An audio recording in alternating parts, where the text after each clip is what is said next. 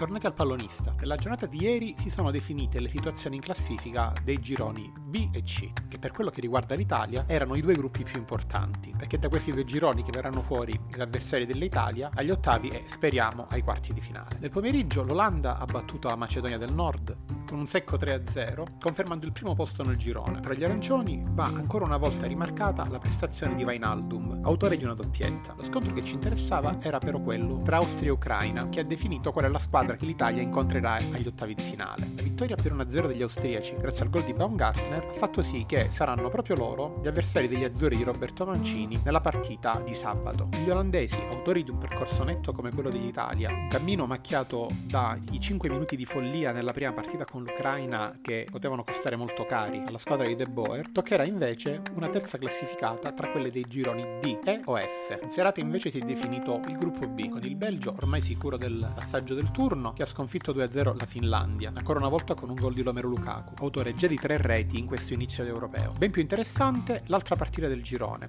quella tra Russia e Danimarca. Ce la racconta il nostro Massimo Prosperi.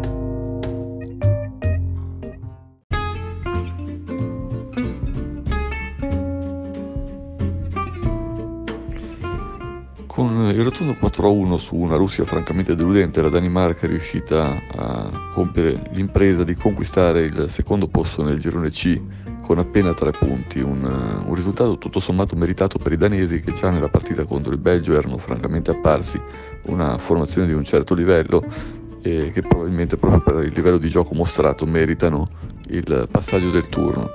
E in questo momento, con eh, ancora metà dei, dei, gironi da completare, sono già 11 le squadre sicure della qualificazione, perché comunque anche chi ha già tre punti, sebbene non si sappia ancora in che ordine finirà in classifica, può considerarsi sicuro. Quindi, oltre alla Svizzera, che è arrivata terza nel nostro gruppo, Inghilterra, Repubblica Ceca, Francia e Svezia possono già dirsi sicuri del passaggio del turno, resta ancora da vedere se come prime, come seconde o come terze. Eh, calano moltissimo invece le possibilità della Finlandia, terza con tre punti ma con una differenza reti negativa che difficilmente accederà al secondo turno.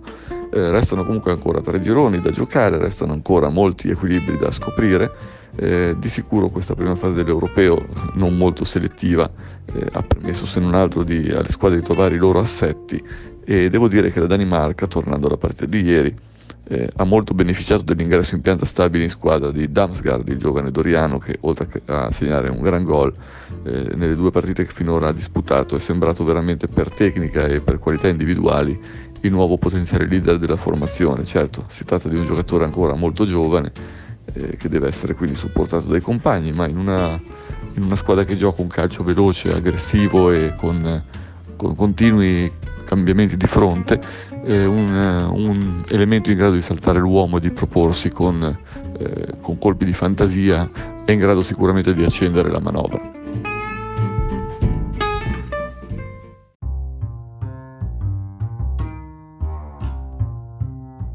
Stasera si concluderà il girone D con due partite importanti seppure per motivi diversi. A Londra Repubblica Ceca e Inghilterra si scontreranno per il primo posto nel girone, con i finora deludenti inglesi che cercheranno di battere i cechi per poter arrivare primi. Sarà interessante vedere come le squadre affronteranno questa partita, dato che per la prima classificata ci sarà l'incrocio con la seconda del girone F, il girone della morte in cui una tra Portogallo, Francia e Germania, con ragionevole possibilità, sarà l'avversario dei vincitori del gruppo B. A Glasgow invece si scontreranno Croazia e Scozia in una partita che è un vero e proprio dentro-fuori. Infatti, mentre il vincitore di questo scontro avrà grandi possibilità di qualificarsi come seconda o come terza, il pareggio finirebbe con eliminare entrambe le squadre. Noi ci risentiamo domani. Buon europeo!